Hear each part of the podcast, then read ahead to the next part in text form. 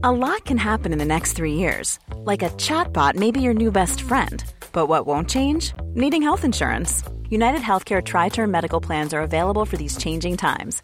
Underwritten by Golden Rule Insurance Company, they offer budget friendly, flexible coverage for people who are in between jobs or missed open enrollment. The plans last nearly three years in some states, with access to a nationwide network of doctors and hospitals. So, for whatever tomorrow brings, United Healthcare Tri Term Medical Plans may be for you. Learn more at uh1.com. Hiring for your small business? If you're not looking for professionals on LinkedIn, you're looking in the wrong place. That's like looking for your car keys in a fish tank.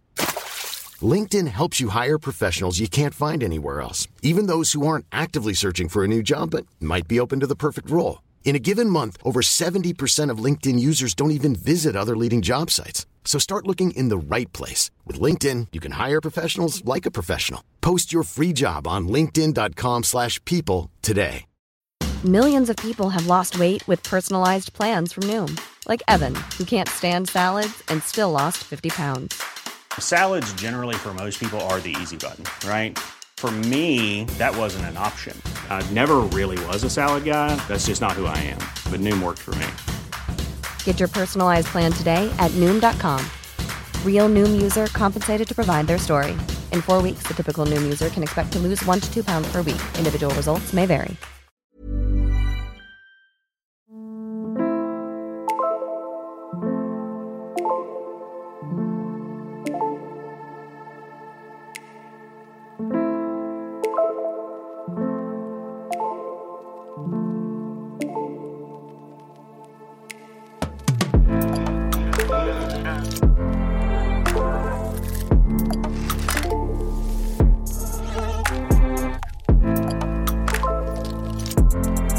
سلام. من عباس سیدینم و این اپیزود 24 از پادکست پرس است. تو پادکست پرسه من از کنجکاویام، گشت گذارام و پرسه هام لابلای کتابا میگم. اپیزود 24 پرسه و بخش اول از پرونده همراهان همیشگی در اسفند ماه 1400 منتشر میشه.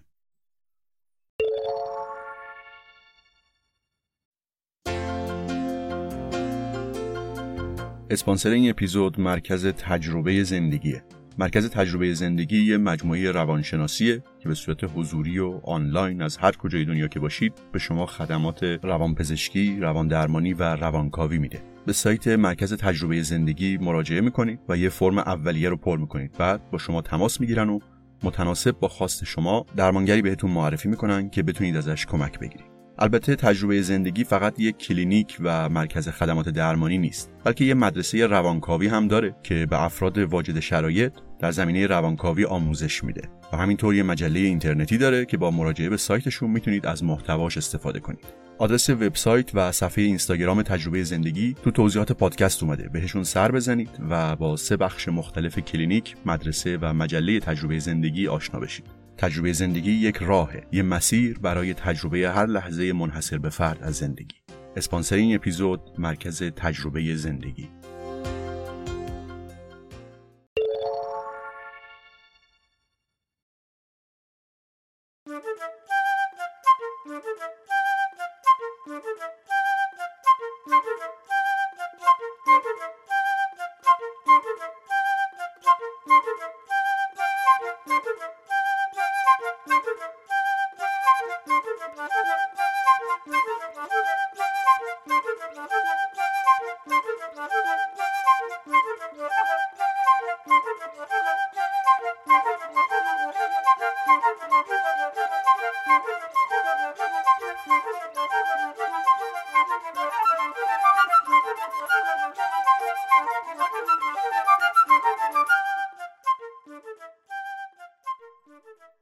بیشتر از دو ساله که از شروع همهگیری ویروس کرونا میگذره.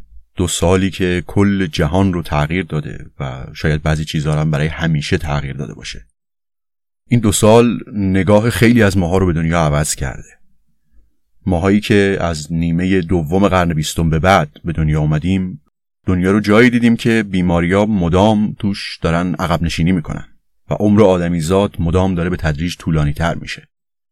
تو دنیایی که ما شناختیم نه جایی برای تاون و آبله هست نه سل و سرخک و فلج اطفال و خیلی بیماری های دیگه.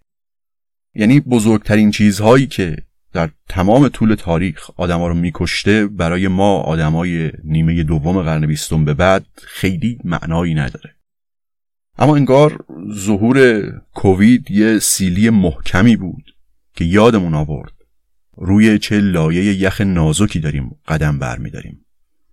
دنیای ویروسا که شاید حتی بزرگتر و متنوعتر از شاخه های دیگه حیاته در کنار ما و در درون ما همیشه حضور داره. سال 2000 معدنچی های مکزیکی که تو جنوب منطقه چیهواوا کار می‌کردن تو عمق زمین به یه حفره یا یه تالار زیرزمینی برخوردن. صحنه‌ای که تو فیلم های علمی تخیلی مشابهش رو دیدیم قبلا. دیوارا و سقف پر بود از بلورای کریستالی گاهی به طول دوازده متر. از زمان کشف این تالار زیرزمینی عده خیلی خیلی کمی از دانشمندا اجازه داشتن که واردش بشن. نتایج تحقیقاتشون هم نشون داده که این کریستالا یه چیزی حول و 26 میلیون سال پیش شکل گرفتن. موقع شکل گرفتن این حفره بزرگ زیرزمینی کفش پر شده بوده از آبای معدنی. این آب با حرارت زمین مدتهای خیلی طولانی تو دمای حدود 60 درجه باقی مونده و باعث شده که این کریستالای عظیم به تدریج شکل بگیرن. اما این قار به جز اون کریستالای بزرگش یک نکته عجیبی هم برای دانشمندا داشته. سال 2009 یعنی 9 سال بعد از پیدا شدن این تالار زیرزمینی یک گروهی از دانشمندای دانشگاه بریتیش کلمبیا رفتن اونجا و یه مقدار از آب داخل این حفره رو داخل این تالار رو برای آزمایش برداشتن تا ببینن تو این آب چی پیدا می‌کنن. هیچ آدمی توی این غار نبوده که روی محیطش طی این زمان خیلی خیلی خیلی طولانی اثر بذاره. این غار میلیون ها سال بود که از دنیای زیستشناسی انگار ایزوله شده بود. اما وقتی نمونه آب این غار رو زیر میکروسکوپ گذاشتن دیدن که توی هر قطرش یه چیزی حدود 200 میلیون ویروس وجود داره. همون سال یه گروه دیگه یه پروژه‌ای رو برای شکار ویروسای ناشناخته انجام می‌دادن اما نه توی قار بلکه تو بدن آدما. نمونه هایی از مایعات بدن آدما رو می‌گرفتن و محتوا و تکه های ژنتیکی موجود توی این مایعات رو با دی ای آدم مقایسه می‌کردن. این پروژه هم چیز عجیبی رو نشون می‌داد. مثلا تا قبل از این فکر می‌کردن که ریه های آدم جای پاک و استریلیه. اما فهمیدن که آدما به طور متوسط هر کدوم 174 گونه مختلف ویروس توی ریه هاشون دارن. و نکته عجیبتر این که از بین این ویروسایی که پیدا کردن فقط ده درصدشون یه شباهتی به ویروسایی داشتن که ما می‌شناسیم. 90 درصد بقیه همونقدر غریبه و ناشناخته بودن که ویروسای داخل اون قار کریستالا.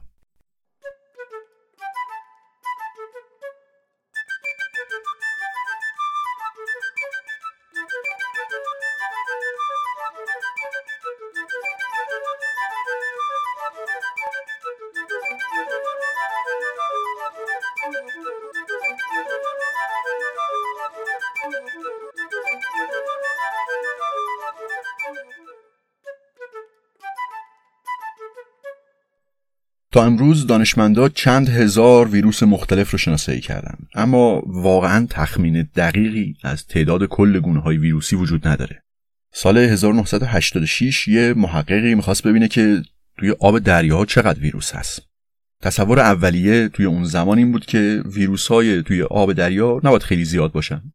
و هرچی هم هست احتمالا از فاضلاب و پسماند زندگی آدما وارد دریا شده. شروع کردم به نمونه برداری و بررسی. وقتی نمونه رو زیر میکروسکوپ های الکترونی نگاه کردن دیدن که یک دنیای عظیم ویروسی وجود داره. بعضی ویروس ها داشتن واسه خودشون میچرخیدن بعضی دیگه روی سطح یا داخل باکتری ها توی آب بودن. و از این نمونه ها تخمین زدن که در هر لیتر از آب دریا تا 100 میلیارد ویروس وجود داره. این عدد و رقم برای همه عجیب بود و تحقیقات ادامه پیدا کرد. رقم تخمینی امروز میگه که توی اقیانوس ها ده به توان سی ویروس هست. یعنی یه دونه یک با سی و یکی صفر جلوش. تعداد ویروس های توی اقیانوس ها 100 میلیارد بار بیشتر از کل تعداد دونه های شن توی همه ساحل های دنیاست 100 میلیارد بار بیشتر. اگه همه این ویروس ها رو جمع کنیم یه جا کنار هم وزنشون معادل 75 میلیون تا نهنگ آبی میشه. حواسمون هم باشه که تو کل دنیا ده هزار تا نهنگ آبی هست. همین ویروسایی که نمی‌تونیم ببینیمشون و اگه کنار هم بچینیم فکر می‌کنید چه مسافتی میشه؟ چهل و دو میلیون سال نوری. معنی این حرف این نیست که اگه توی اقیانوس شنا بکنی حتما میمیری. فقط یک کسر خیلی ناچیزی از ویروسای توی اقیانوس ها می‌تونن وارد سیستم بدن آدما بشن. بعضیشون ماهیا و موجودات دریایی دیگر رو درگیر می‌کنن و بیشترشون هم سراغ باکتریا و انواع دیگه میکروبای تک سلولی میرن. دانش ویروس شناسی هنوز در دوره ابتدایی خودشه. اما خود ویروس ها همراه های همیشگی ما در طول تاریخ حیات بودن. هزاران سال ما ویروس ها رو فقط از روی آثارشون با مریضی و مرگ میشناختیم. اما تا همین اواخر نمی‌دونستیم چطور اون عوارض رو به علت اصلیشون مرتبط بکنیم. یکی از قدیمی ترین متون پزشکی جهان مال مصر باستانه حدود 3500 سال پیش. و توی لیست بیماری هایی که این پزشک مصری توصیف کرده یه بیماری هست به اسم رش. اسمش برامون غریب است اما عوارضش نه. سرفه آبریزش بینی بدن درد همون سرماخوردگی خودمون. یا کامن کولد بعضی از ویروسایی که با اونا درگیریم برامون جدیدن. اما راینو ویروس ها که ترجمه تحت لفظیش میشه ویروس های دماغی مثلا. این راینو ویروس ها جزو همراه های همیشگی ما بودن. سرماخوردگی هم یکی از مهمترین اوناست. تخمین می‌زنن هر انسان به طور متوسط یک سال از عمرش رو دچار این بیماریه. این یعنی راینو ویروس ها که انسان رو مبتلا می‌کنن جزو موفق ترین ویروس ها هستن. قبل از کشف ویروس ها پزشکا علت مختلفی رو برای سرماخوردگی حدس می‌زدن. مثلا بقرات پزشک یونانی معتقد بود که تعادل طبعهای آدم که به هم می‌خوره دچار این بیماری میشه. طبعها هم همون چهار تا مزاج اصلی هن. یعنی دموی و بلغمی و صفراوی و سودایی یه قدر آشناس نه؟ بقرات می‌گفت تعادل این چهارتا به هر ترتیبی که به هم بخوره یک بیماری ایجاد می‌کنه من جمله سرماخوردگی دو هزار سال بعد از بقرات یه میکروبیولوژیست آلمانی اولین بار یه سرنخ واضحی از ماجرای سرماخوردگی به دست آورد. توی یه آزمایش اومد و بزاق یه همکار مریضش رو با آب قاطی کرد و بعد چند قطره از اون ترکیب رو توی دماغ دوازده نفر دیگه چکند. چهار نفرشون مریض شدن. بعدتر همین آزمایش رو روی 36 نفر انجام داد. این بار 15 تاشون مریض شدن. در این حال یه گروه کنترلی هم داشت. از بین کسایی که تو گروه کنترل بودن یعنی از اون قطرات تو دماغشون نریخته بود فقط یه نفرشون مریض شد چه وقتی نفس می‌کشیم و چه وقتی سرفه و عطسه می‌کنیم این راینو ویروسا از طریق قطرات ریز و درشت آب به اطراف پراکنده میشن وقتی ویروس وارد دماغ میشه میچسبه به سلولایی که توی دیواره اون هستن میره داخل و سلول شروع می‌کنه به ساختن تعداد خیلی زیادی از اون ویروس. بعد از مدتی سلول میترکه و ویروس های جدید خارج میشن. بعضی وقتا ویروس تو همون بینی میمونه و تو بعضی موارد دیگه ممکنه وارد گلو یا ریه هم بشه. این راینو ویروس ها معمولا تعداد کمی از سلولا رو درگیر می‌کنن. پس چطور می‌تونن ما رو به چنین حال نزاری بندازن؟ راستش این حال بد تقصیر سیستم ایمنی خود ماست. سلولایی که درگیر راینو ویروس میشن یک مولکول هایی رو به نشانه هشدار می‌سازن و آزاد می‌کنن که باعث میشه سلولای سیستم ایمنی جذب اون منطقه آلوده بشن. اون حال بدی که احساس می‌کنیم تو سرماخوردگی کار این سلولای ایمنیه. اینا باعث التهاب توی اون منطقه آلودگی میشن. اون احساس خارش و سوزش گلو که منجر به ترشح بیشتر مخاط اون منطقه میشه. نه اون پزشک مصر باستان و نه دکترای امروز راه درمان مطمئنی برای سرماخوردگی ندارن. یکی از دلایلش هم شاید این باشه که این راینو ویروس ها انواع خیلی مختلفی دارن و دانشمندا تازه دارن از تنوع ژنتیکیشون سر در میارن. وقتی یه سلول مشغول کپی کردن اطلاعات ژنتیکی ویروس میشه هر از گاهی اشتباه تایپی می‌کنه و در طول نسل های مختلف ویروس شاخه های مختلفی از ویروس شکل می‌گیره. یه کمی شبیه همون فرایند انتخاب طبیعی. تا اواخر قرن بیستم دانشمندا چند دو جین شاخه مختلف از راینو ویروس ها رو کشف کرده بودند و این داستان همچنان ادامه داره. سرماخوردگی جز بیماری های ویروسی کم ضرر و کم خطره. اما مثلا آنفلانزا اینجوری نیست.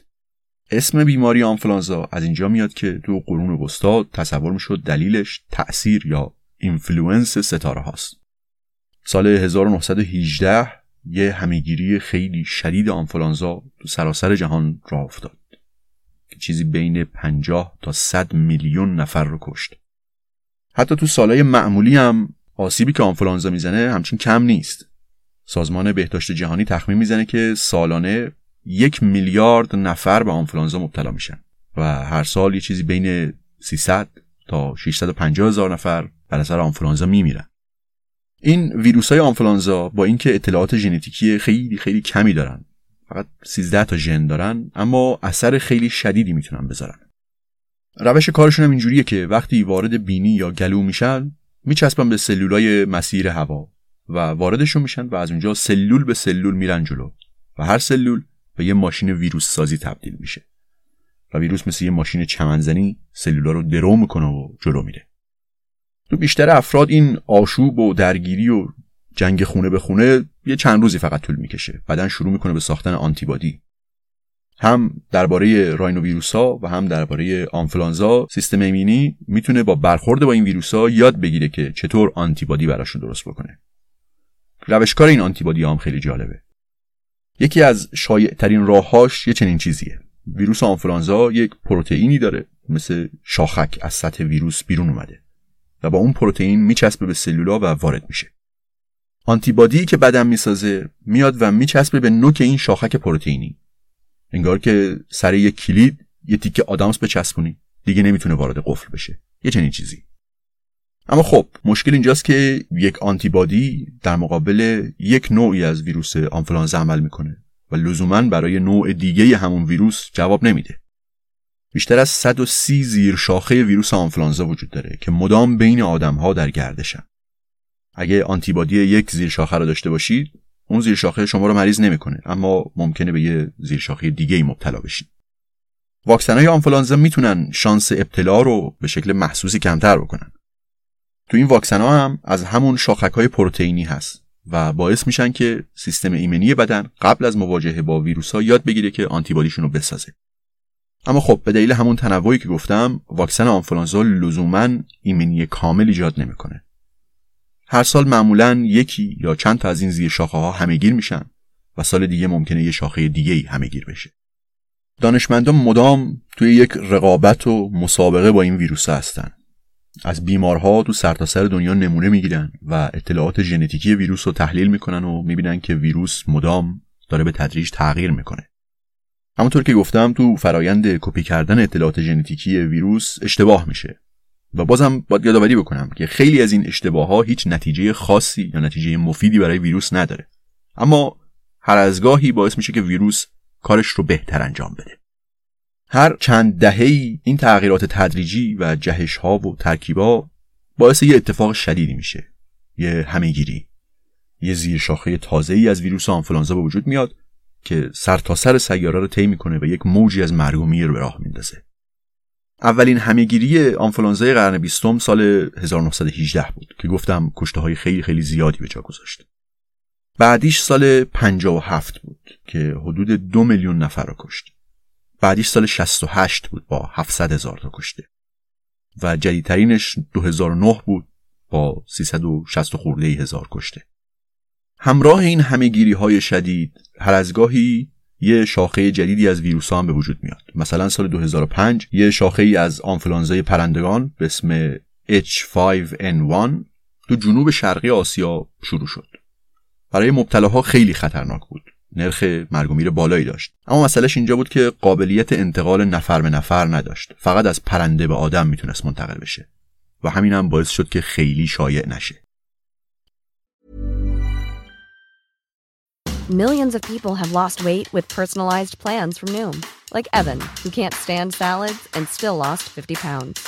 Salads generally for most people are the easy button, right? For me, that wasn't an option. I never really was a salad guy. That's just not who I am. But Noom worked for me. Get your personalized plan today at Noom.com. Real Noom user compensated to provide their story.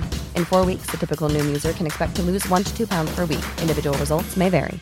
Hiring for your small business? If you're not looking for professionals on LinkedIn, you're looking in the wrong place. That's like looking for your car keys in a fish tank.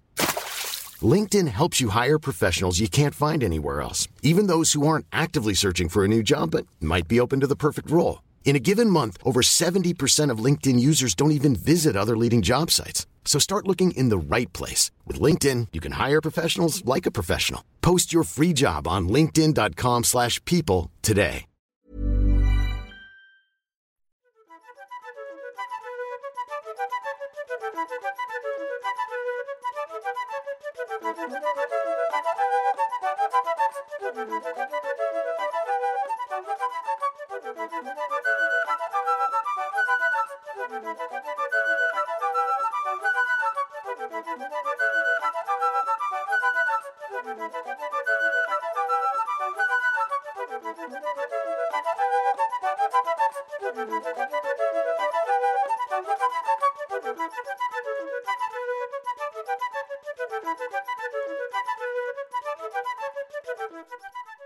شناخت مدرن ما از ویروس ها از اواخر قرن 19 شروع شد و از ماجرای یه فاجعه کشاورزی تو هلند.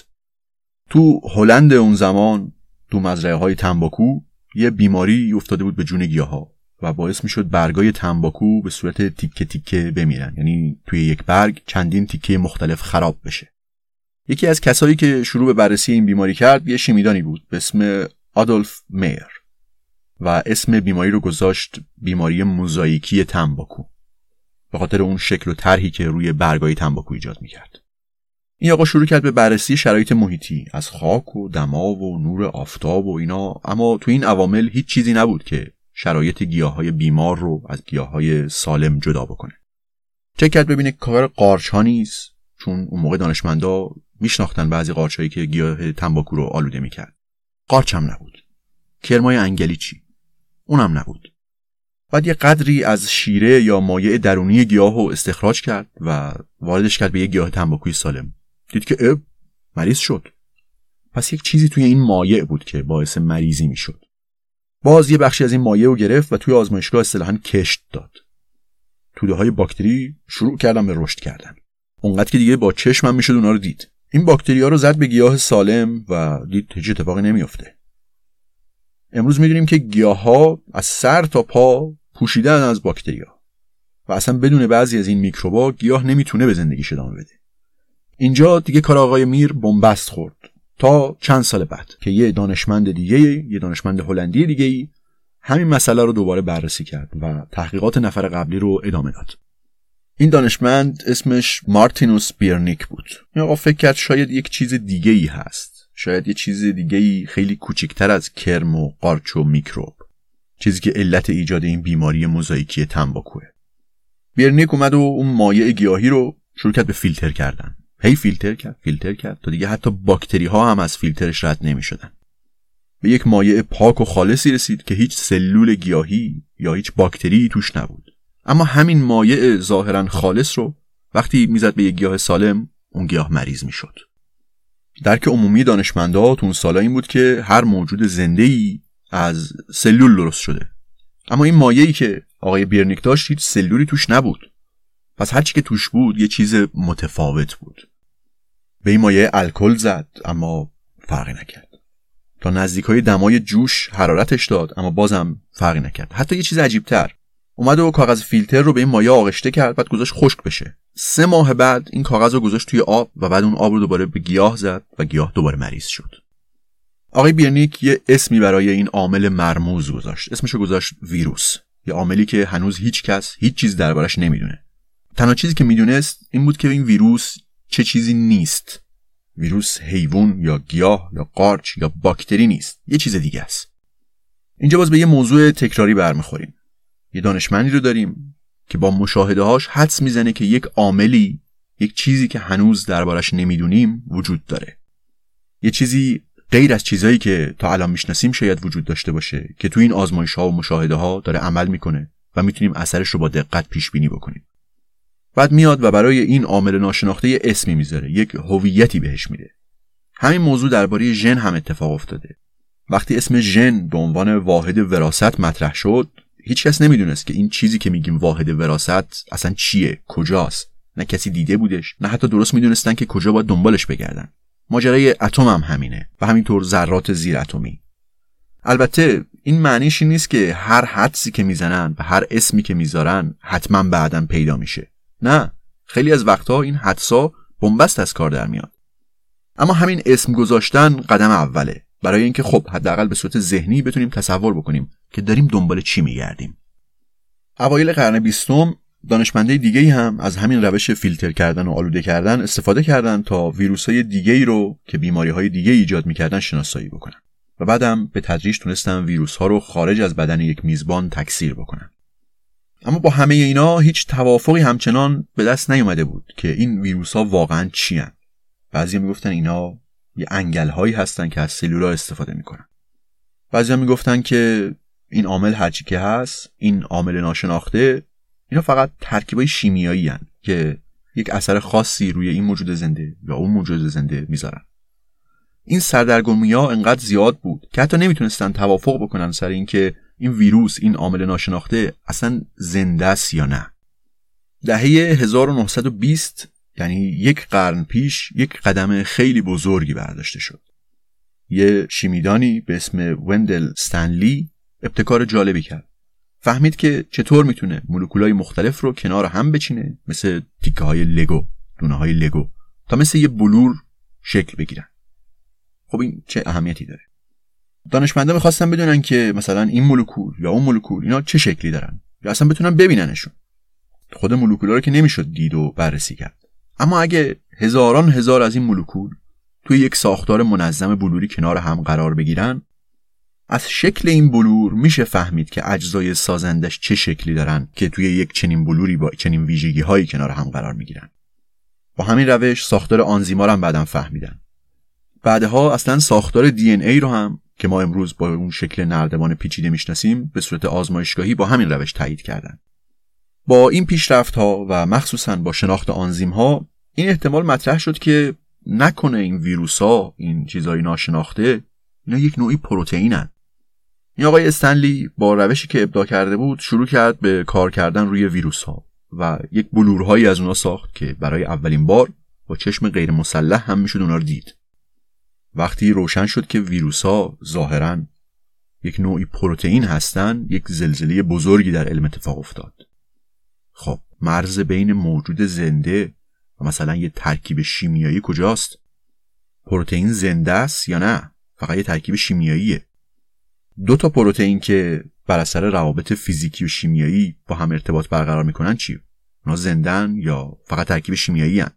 ده تا پروتئین چی؟ کجا خط بکشیم؟ بگیم که این زنده است و اون یکی فقط یه ترکیب شیمیاییه. مثلا با سنگ و خاک فرقی نداره. قدم بعدی باز پیچیدگی ماجرا رو بیشتر کرد. مثلا درباره همون ویروس های بیماری موزاییکی تنباکو متوجه شدن که ظاهرا فقط از پروتئین ساخته نشده. یه چیزی حدود 5 درصد از وزنش از یه مولکول عجیب دیگه ای ساخته شده. چیزی به اسم نوکلیک اسید. عجیبش هم اینجا بود که متوجه شده بودن ژنها هم از همین مولکولا ساخته شدن. اما فرق این مولکول غریب که توی ویروس بود با اون ساختار ژنتیکی که توی سلولای موجودات زنده دیده بودن این بود که تو موجودات زنده اون رشته های طولانی به شکل یه نردبون پیچ خورده در اومده بود. اما اینجا نردبونی در کار نبود. فقط انگار نصف نردبون بود. یه طرف نردبون بود. بعد از حدود 100 سال از مطرح شدن ایده ویروس یعنی اواخر دهه چهل میلادی دانشمندا برای اولین بار تونستن یک ویروس تکی رو ببینن. دیگه وقتی که میکروسکوپ های الکترونی ابداع شده بود. یه ساختاری رو دیدن با اندازه تقریبی 300 نانومتر. هیچکس تا حالا یه چیز زنده ای در این ابعاد ندیده بود. مثلا اگه یه دونه شکر رو در نظر بگیریم می‌تونیم روی یکی از وجه های بلور اون شکر چیز حدود 10 تا سلول پوست رو کنار هم بذاریم. در مقابل روی همون وجه بلور شکر میشه حدود هزار تا ویروس رو کنار هم گذاشت. امروز می‌دونیم که ویروس ها تو ساختارشون اسیدهای نوکلیک دارن و همینطور پروتئین. اما کاری که با این ترکیبا می‌کنن خیلی متفاوته. یک سلول از بدن آدم پر از بیشمار مولکولهای مختلف که دائما در حال تکون خوردن و حرکت کردنن. و هم بر می‌خورن و هم گیر می‌کنن همدیگه رو می‌کشن سرهم می‌کنن جدا می‌کنن و همه این کارها هم طبق قوانین و روابط فیزیک و شیمی اتفاق میافته. نتیجه این حرکت ها اینه که سلول به محیط درونی و بیرونی واکنش نشون میده. مواد غذایی رو می‌کشه به داخل رشد می‌کنه و باز به زبان استعاری تصمیم می‌گیره که به دو تا سلول تقسیم بشه یا خودش رو بکشه اصلا. ویروس شناسا دیدن که ویروس ها خیلی ساده ترن.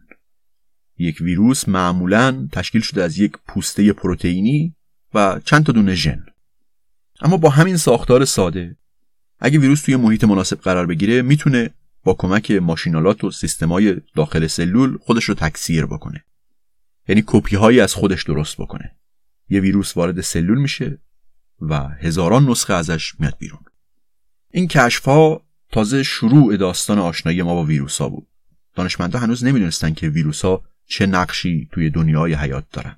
اصلا چند نوع ویروس وجود داره؟ و چطور ویروس ها کمک می‌کنن که بخش قابل توجهی از اکسیژنی که نفس می‌کشیم تولید بشه. و از همه عجیبتر خبر نداشتن که بخشی از ژنوم خود ما انسان ها از هزاران ویروسی تشکیل شده که در طول تاریخ طولانی تکامل اعقاب ما رو آلوده کرده بودند.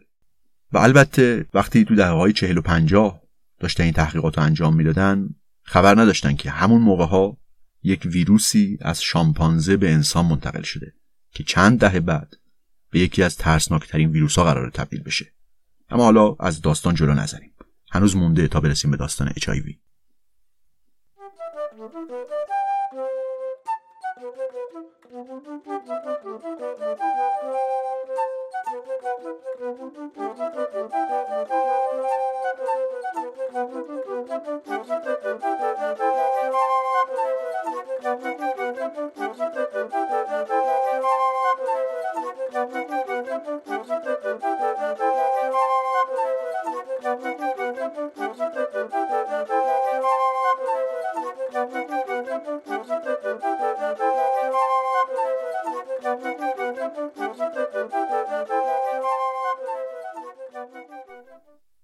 همونطور که گفتم خیلی از ویروس ها هیچ کاری با سیستم بدن آدما ندارن. خیلیشون اصلا فقط با میکروبا و باکتریا کار دارن.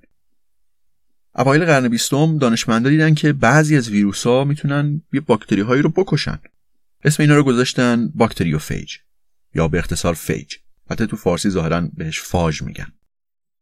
خیلی زود به این فکر افتادن که شاید بشه بعضی بیماری های باکتریایی رو با این ویروس ها درمان کرد. اولین جایی هم که موفق شدن توی درمان اسهال خونی بود که یه باکتری به اسم شیگلا باعثش میشه. یعنی یه ویروسی رو پیدا کردن که می‌تونه این باکتری شیگلا رو بکشه. و وقتی این ویروس رو وارد بدن بیمار می‌کردن باز می‌شد حالش خوب شه. چون باکتریا رو از بین می‌برد. از غذا این کشف مصادف شد با کشف پنیسیلین که خیلی مؤثر و موفق جلوی این بیماری های باکتریایی رو می‌گرفت. و استفاده از ویروس های فاج یا bacteriophage دیگه خیلی دنبال نشد. نکته مهم این داستان اینجاست که امروز می‌دونیم این نوع ویروس ها یعنی ویروس های bacteriophage شایع ترین نوع حیات روی زمینن. و نکته مهمتر اینه که نقش خیلی کلیدی توی اکولوژی و اقلیم اقیانوس ها و کل سیاره دارن. و این نقش کلیدی رو میلیاردها ساله که در طول تکامل دارن ایفا می‌کنن. اصلا شبکه پیچیده حیات رو به یک معنا ویروس ها کنار هم نگه داشتن. این فاژها توی اقیانوس توی هر ثانیه 100 میلیارد تریلیون باکتری رو آلوده می‌کنن. و هر روز یه چیزی بین 10 تا 40 درصد از باکتری های کل اقیانوس های جهان رو می‌کشن و با این کار خودشون رو تکثیر می‌کنن. تو هر لیتر از آب دریا هر روز تا 100 میلیارد ویروس جدید تولید میشه. این قدرت ویروس ها تو کشتن باکتریا باعث میشه که جمعیت باکتریا تحت کنترل باشه. و ما آدما از این موضوع بهره می‌بریم. مثلا ماجرای باکتری وبا رو که یادتون هست؟ توی اون پرونده یک هفته در لندن ماجراش رو تعریف کردم. وقتی جمعیت ویبریو کالرای توی جا زیاد میشه باعث میشه بعضی از ویروس ها که این باکتری رو درگیر می‌کنن هم زیاد بشن. ویروس ها زیاد میشن و باز جمعیت باکتریایی وبا کم میشه. فقط هم این نیست که فاژا باکتری ها رو می‌کشن و جمعیتشون رو کنترل می‌کنن. با این کار مواد سازنده اون باکتری دوباره آزاد میشه. مخصوصا کربن. هر سال ویروس ها چندین میلیارد تن کربن رو با این روش آزاد می‌کنن. و این حجم عظیم کربن روی کل سیاره اثر می‌ذاره. مثل یه کود عمل می‌کنه که شبکه پیچیده موجودات زنده توی اقیانوس ها رو تغذیه می‌کنه. گفتم که ویروس ها معمولا از یک پوسته یا یک سازه پروتئینی تشکیل شدن به همراه چند تا ژن. از حدود سال 2000 دانشمندا تونستن مستقیما این ژنهای توی ویروس ها رو بررسی بکنن. در بعضی موارد ژنهایی که می‌دیدن شبیه ژنهای ویروسهای شناخته شده بود. اما در اغلب موارد اینجوری نبود. تنوع ویروس ها هم از نحوه تکثیرشون میاد.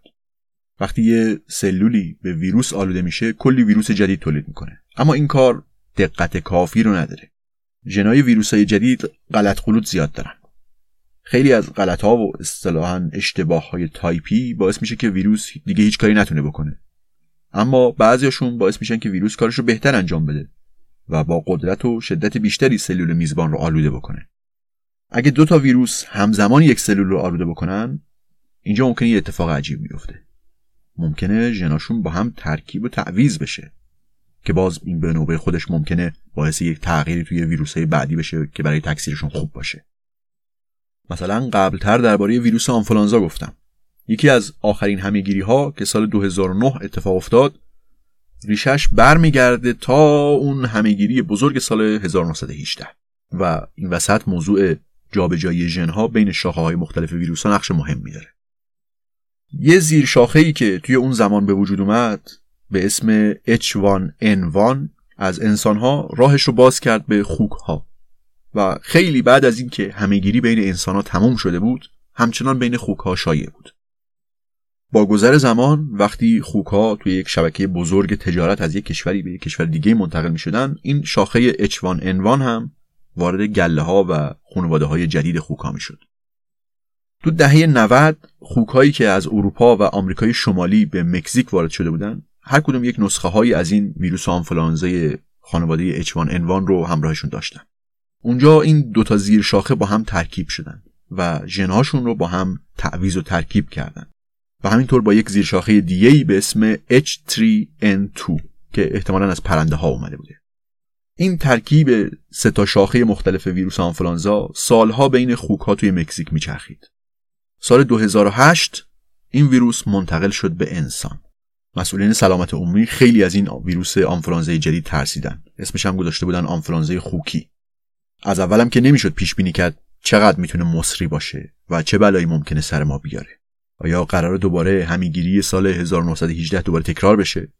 یک کمپین جهانی برای مبارزه باهاش برا افتاد از غذا این ویروس خیلی سریع هم منتقل می‌شد و مدتی هم طول کشید تا واکسن تازه براش ساخته بشه که تازه معلوم شد این واکسن هم ایمنی نسبی ایجاد می‌کرد.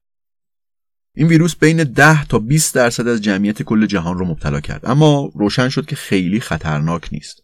البته یه کمتر از 400 هزار نفر رو کشت. اما خب در مقایسه با اون همیگیری سال 1918 همچنان اثر کمتری داشت این ماجرای آنفولانزای خوکی یک نمونه بود از اینکه تعویز و تغییر ژنها بین ویروس ها چه کار ممکنه بکنه. تا اینجای کار ماجرای تعویز و تغییر ژن بین خود ویروس ها این به قدر کافی خودش عجیب هست اما باز عجیب ترم میشه. بعضی وقتا ممکنه که بعضی از ژنهای یک ویروس با ژنهای سلول میزبانش ترکیب بشه. یه تخمین میگه که ویروس ها توی اقیانوس ها هر سال یک تریلیون تریلیون ژن رو بین ژنوم میزبان های مختلف جابجا می‌کنن. یعنی یک ژن از یک موجود به یه موجود دیگه ای منتقل میشه. اتفاقی که میفته اینه که وقتی یه ژن تازه توسط یه ویروس وارد ژنوم میزبان میشه به فرزندش می‌تونه منتقل بشه. ممکنه این ژن یک تغییر ناجوری حالا شدید یا ضعیف که اون فرزند ایجاد بکنه که باعث بشه اصلا اون فرزند به رشد نرسه. اما ممکنم هست که اتفاق بدی براش نیفته و اصلا اتفاق خوبی براش بیفته. این جابجایی و نقل انتقال ژنها تأثیر خیلی جدی روی حیات سیاره داره. نه فقط امروز بلکه در کل تاریخ حیات. حیات از اقیانوس ها شروع شد. قدیمی ترین رد فسیلی که از میکروب ها داریم به تقریبا 3.5 میلیارد سال قبل برمیگرده. حیات چند سلولی هم توی اقیانوس ها شروع شد. قدیمی ترین رد پای اینا هم برمیگرده به دو میلیارد سال قبل. اعقاب خود ما فقط یه چیزی حدود 400 میلیون سال قبل از آب بیرون اومدن. ویروس ها رد پای فسیلی از خودشون به جا نمی‌ذارن. اما اثرشون رو تو جاهای دیگه می‌تونیم ببینیم. یعنی توی ژنوم میزبانهاشون. این رد پاهای ژنومی نشون میده که ویروسا از حدود چهار میلیارد سال قبل وجود داشتن. حالا چطوری اینو می‌فهمیم؟ دانشمندامیان و ژنوم گونه های مختلف رو با هم مقایسه می‌کنن و اندازه می‌گیرن که تفاوت این دوتا ژنوم چقدره. و از این تفاوت می‌تونن حساب بکنن که نیای مشترک اون دوتا گونه چقدر قبل تر بوده. مثلا دوتا خیابون رو تصور بکنید که موازی نیستن. از مقدار زاویه‌ای که با هم دارن می‌تونیم حساب بکنیم که اگه همینطور بریم عقب این دوتا خیابون کجا به هم می‌رسن. درباره ژنا هم یک چنین روشی به کار می‌برن.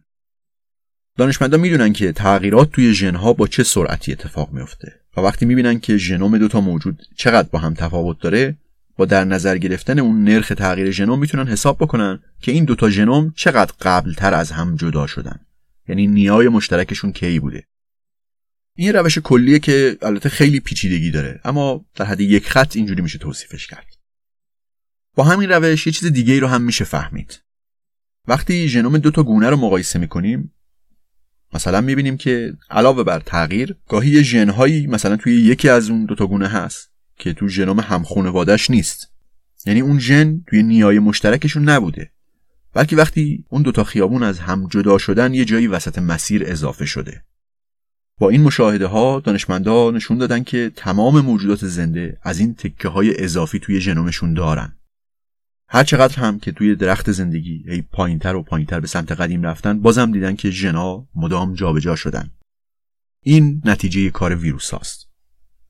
این موضوع یه پیامدهای فکری و فلسفی جالبی هم داره. ما معمولا فکر می‌کنیم که ژنوم یک موجود مثلا ژنوم انسان دیگه دقیق ترین و عینی ترین چیزیه که به عنوان هویت زیست شناسی می‌تونیم تصور بکنیم. یک انسان یعنی موجودی که ژنوم انسان داره. اما مثلا یک باکتری که بخش عمده ای از دی ای خودش رو از ویروس ها به دست آورده آیا یه هویت مستقل داره؟ یا فقط مثل یه هیولای فرانکنشتاینه؟ معنی و تعریف هویت موجودات زنده اینجوری خیلی مخدوش میشه. اوایل تصور می‌شد که این موضوع فقط مربوط به میکروبا باشه. فکر می‌کردن که تعویز ژن و کسب کردن ژنا از ویروس ها فقط مال انواع خیلی ساده ی حیات باشه. اما امروز دیگه نمی‌تونیم خیالمون اینجوری راحت تر بکنیم. اگه به ژنوم خودمونم نگاه کنیم هزاران تکه از ژنهای ویروس ها رو می‌بینیم که در طول تاریخ با ما همراه شدن و بخشی از ژنوم خود ما شدن. یه مثال بزنم. وقتی دانشمندا شروع کردن به بررسی ژنوم انسان به ژنهایی از ویروس ها برخوردن. بعضی ویروس ها موقع تکثیر اطلاعات ژنتیکی خودشون رو تو ساختار ژنتیکی میزبان کپی می‌کنن و از اینجا به بعد اون ژنها همراه تقسیمای سلولی میزبان کپی میشن. به اینا میگن رترو ویروس تا جایی که دانشمندا می‌دونستن هیچ کدوم از این ژنای رترو ویروسی فعال نبودن. اما متوجه شدن که می‌تونن این اطلاعات اضافی ژنتیکی رو بگیرن و از اینا ویروسای فعال واقعی درست بکنن. با شروع این کار متوجه شدن که این ژنهای به خصوص توی آدمای مختلف فرقهایی با هم دارن. یعنی بعد از اینکه اون ژن یک زمانی تو ژنوم انسان باستانی جا گرفته تو مواقع مختلف بخشهای مختلفیش دچار تغییر یا جهش شده. بعد اومدن دوباره نسخه های مختلف این ژن های رتروویروسی رو با هم مقایسه کردن تا ببینن نسخه اصلی اطلاعات ژنتیکی اون ویروس چی بوده. کارشون مثل وقتی بود که یه نسخه شناس چند تا نسخه متفاوت از یه متن قدیمی داره. مثلا توی یک نسخه اومده که به تلخ است صبری که بر یاد دوست. توی نسخه دیگه اومده نه تلخ است صبری که بر یاد دوست. یه نسخه دیگه اومده نه تلخ است صبری که با یاد دوست. یعنی یک بخش های مشترکه و یه بخش های متفاوته. مثلا دو بار اومده نه تلخ است یه بار نوشته به تلخ است دو بار اومده بریاد توی نسخه دیگه نوشته برباد و این تفاوت ها توی نسخه های مختلف پراکندن با بررسی این نسخه های مختلف نسخه شناسا می‌تونن اون عبارت اصلی رو استنتاج بکنن و بفهمن که غلط های نوشتاری کدومن. که حالا توی این مثالی که من زدم میشه نه تلخ است صبری که بر یاد دوست. شبیه همین کار رو درباره ژنای رتروویروس های داخل ژنوم انسان هم انجام دادن تا ببینن که ژنای اون ویروس اصلی اولیه قدیمی چی بوده. با این روش موفق شدن که انگار توی زمان برن عقب و ببینن اون ویروس اولیه چی بوده. سال 2006 اولین نمونه از این ویروس ها رو ساختن و اسمشو گذاشتن ویروس ققنوس. محاسبات و بررسی های اولیه نشون میده که این ویروس ققنوس حدود یک میلیون سال پیش نیاکان ما رو آلوده کرده. اما این ققنوس تنها ویروس از این نوع نیست. ژنایی از ویروس های قدیمی تر هم توی ژنوممون داریم. در طی میلیون ها سال ژنوم موجودات زنده از جمله خود ماها درگیر این فرایند حذف و اضافه ژنتیکی بوده. هر کدوم از ما تقریبا 100 هزار تکه ژنتیکی از رتروویروس ها توی ژنوممون داریم که حدود 8 درصد از ژنوم ما رو تشکیل میده. علاوه بر اینا میلیون ها تکه کوچیک دی ای هم مدام توی ژنوم ما و همراه ژنوم ما تکثیر میشه که این احتمال هم وجود داره هر کدوم از اینا از یه رتروویروس به جا مونده باشه. این بازمانده های تاریخی تقریبا همیشه اینجوری که هیچ کار خاصی نمی‌کنن. فقط هر بار که سلول تقسیم میشه اینا هم همراهش تکثیر میشن. توی ساختار ژنتیکی اون ژنهای مهم هستن که پروتئین می‌سازن و عملا توی سازوکار سلول اثر می‌ذارن. سال 99 یک دانشمندی به اسم ژان لوک بلان و همکاراش یه رتروویروس درونساز پیدا کردن. و اسمشو گذاشتن HERVW حالا اسمش الان برای ما خیلی مهم نیست. پیدا کردنش به خودی خود نکته جالبی بود. اما شگفتی جایی بود که دیدن این ویروس پروتئین هم می‌سازه. یعنی در سلول واقعا یه کاری می‌کنه. چه کار می‌کنه؟ یه پروتئینی می‌سازه که کار خیلی دقیق و مهمی داره. نه برای ویروس برای میزبان. پروتئینی که فقط میشه توی جفت جنین پیداش کرد. این ژنی که از رتروویروس ها توی ژنوم ما جا مونده توی موش ها هم بود. وقتی اومدن و اون ژن رو غیر فعال کردن دیدن که جنین موش نمی‌تونه رشد بکنه. چون جفت که وسیله غذارسانی به اون جنینه درست کار نمی‌کنه. بررسی بیشتر نشون داد که نسخه های مختلفی از این ژن توی انواع پستاندارا هست. حدود 100 میلیون سال پیش یک نسخه اولیه این رتروویروس اطلاعات ژنتیکیش رو وارد ژنوم اعقاب اولیه پستاندارها کرده. این یعنی یکی از تغییراتی که منجر به تکامل پستاندارا شده در نتیجه همین قابلیت ژنها در کپی کردن و منتقل کردن و تغییر دادن ساختار ژنتیکیه. یا به عبارت دیگه بدون اون ویروس ما هم امروز اینجا نبودیم. هیچ ما و اونایی وجود نداره. همه ما از یه چیز ساخته شدیم. حالا با دونستن اینا شاید بترسیم. که البته باید هم بترسیم.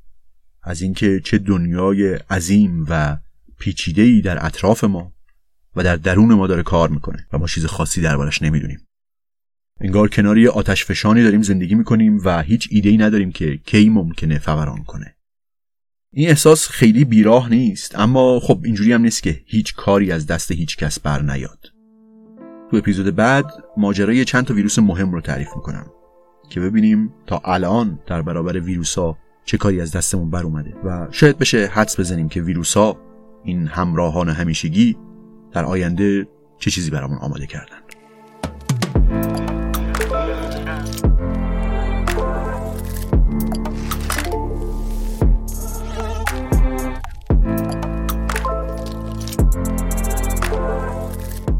این اپیزود 24 از پادکست پرسه بود و بخش اول از پرونده همراهان همیشگی. ممنون از شما که پادکست پرسه رو میشنوید دنبال می‌کنید به دوستاتون معرفی می‌کنید و کامنت و ایمیل و نظر می‌دید. ممنون از اسپانسر اپیزود مرکز تجربه زندگی و همینطور ممنون از دانیال کشانی برای طراحی پوستر این پرونده.